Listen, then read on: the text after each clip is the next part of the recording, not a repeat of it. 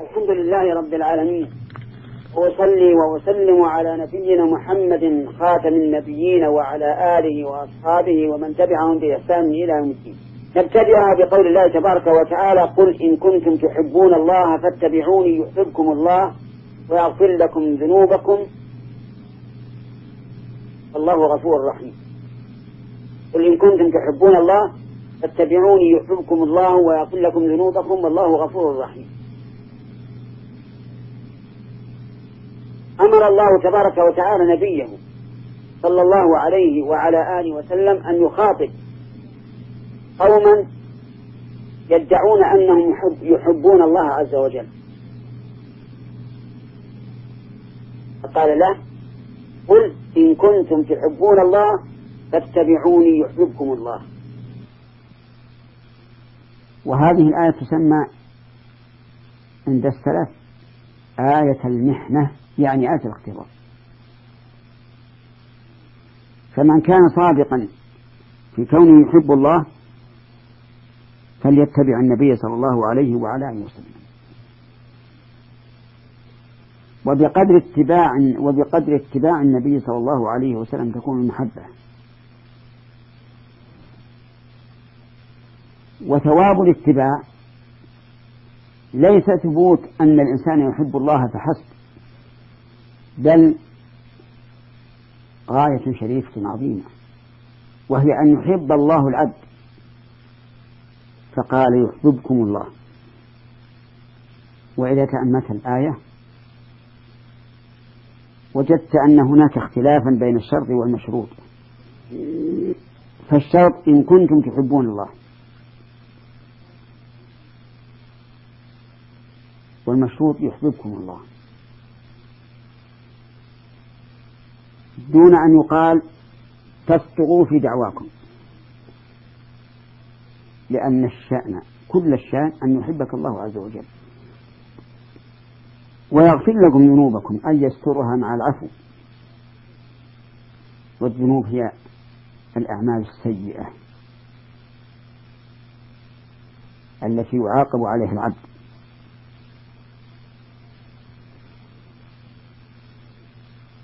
والله غفور رحيم. أي ذو مغفرة ورحمة.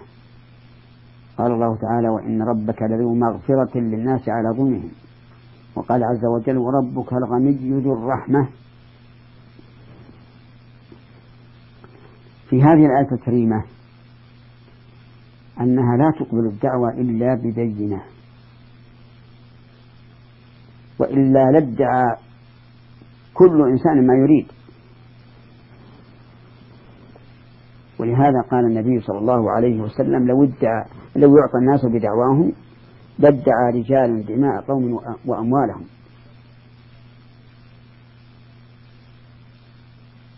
ولكن البينة على المدعي عليه ولكن البينة على المدعي ومنها أن من علامات محبة العبد لربه عز وجل تحقيق متابعة النبي صلى الله عليه وعلى آله وسلم. لقوله قل إن كنتم تحبون الله فاتبعوني ومنها أن اتباع النبي صلى الله عليه وعلى آله وسلم سبب لمحبة الله أي لكون الله يحبك. ويتفرع على هذا أن أن محبة الله عز وجل للعبد تبذل لها نفائس الأموال.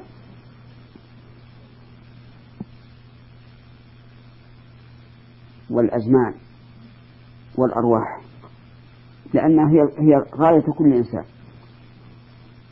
ومنها إثبات أن الله تعالى يحب ويحب كما قال عز وجل يا أيها الذين آمنوا من يرتد منكم عن دينه فسوف يأتي الله بقوم يحبهم ويحبونه. والمحبة من الله للعبد ومن العبد لله ثابتة حقيقة على ظاهرها عند أهل السنة والجماعة. فيثبتون أن الله يحب وأن الله يحب.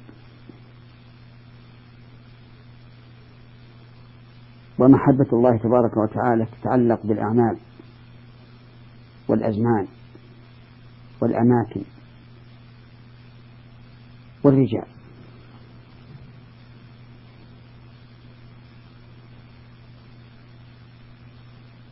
تتعلق بالأعمال مثل قوله صلى الله عليه وسلم في عشر ذي الحجة الأولى ما من أيام العمل الصالح فيهن أحب إلى الله من هذه الأعمال من هذه الأيام العشر.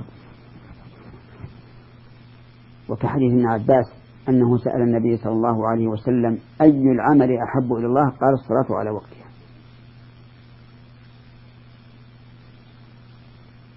وتتعلق بالأماكن. مثل قول النبي صلى الله عليه وعلى آله وسلم في مكة إنك لأحب البقاع إلى الله. وكذلك قوله أحب البقاع إلى الله مساجدها. وتتعلق بالعامل.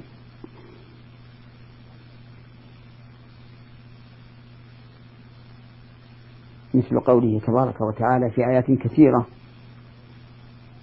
والله يحب المحسنين يحب المتقين يحب المقسطين. وما أشبه ذلك.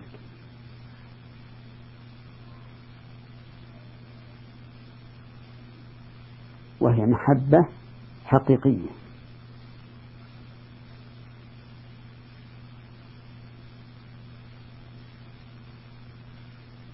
وقال النبي صلى الله عليه وعلى آله وسلم في أحد إنه جبل يحبنا ونحبه.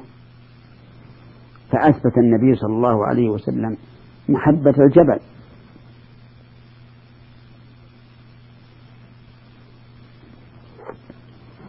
ومن فوائد هذه الآية الكريمة أن اتباع النبي صلى الله عليه وعلى آله وسلم سبب لمغفرة الله للعبد لقوله يحبكم الله ويغفر لكم ذنوبكم. ومن فوائدها إثبات هذين الاسمين الكريمين لله عز وجل وهما الغفور الرحيم.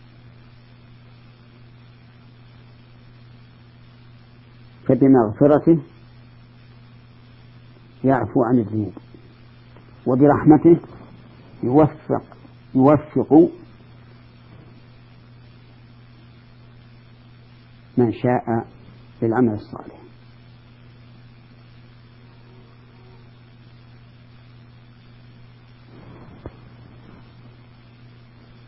ثم قال تعالى قل أطيعوا الله والرسول. فإن تولوا فإن الله لا يحب الكافرين. قل أي يا محمد أطيعوا الله أي انقادوا لأمره. بل انقادوا لطاعته بفعل أوامره واجتناب نواهيه. والرسول يعني محمدا صلى الله عليه وعلى آله وسلم. فأل للعهد المعلوم بالذهن إذ لا رسول بعد بعثة النبي صلى الله عليه وعلى آله وسلم.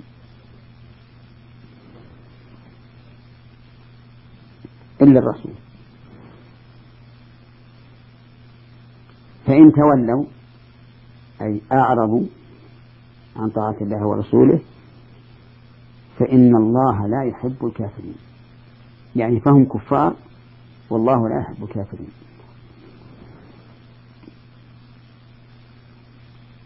في هذه الآية الكريمة وجوب طاعة الله ورسوله. بقوله أطيعوا الله ورسوله والرسول. والأصل في الأمر الوجوب خصوصا ما يتعلق بالعبادات إلا أن يدل دليل على أنه لغير الوجوب.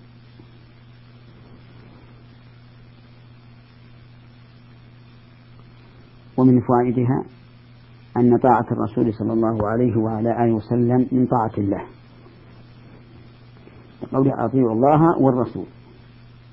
فيكون الله تعالى آمرا بطاعته وطاعة رسوله وقد صرح الله بذلك في قوله من يطع الرسول فقد أطاع الله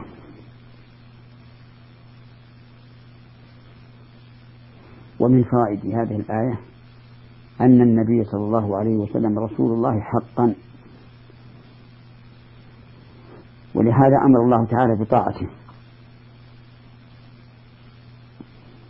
ومن فوائدها أن من تولى عن طاعة الله ورسوله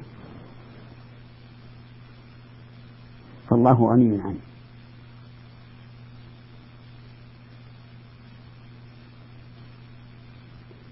لا يبالي الله به باله. ومنها من الفوائد أن الله لا يحب الكافرين.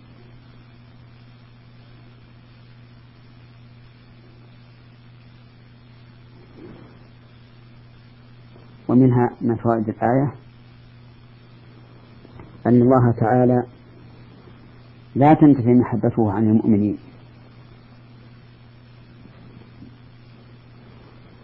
لأنها إنما انتفت محبته عن الكافرين لكفرهم. فالمؤمن لا تنتفي محبة الله عنه. بل لو قيل إنها إنها في هذا إثبات المحبة لله عز وجل للمؤمنين لأنه ما نفى محبته للكافرين إلا ليثبت محبته للمؤمنين. أسأل الله تعالى أن يجعلنا جميعا من أحبابه وأوليائه وأن يتولانا في الدنيا والآخرة في حياتنا وقبورنا ومبعثنا إنه على كل شيء قدير. وإلى حلقة قادمة إن شاء الله. والسلام عليكم ورحمة الله وبركاته.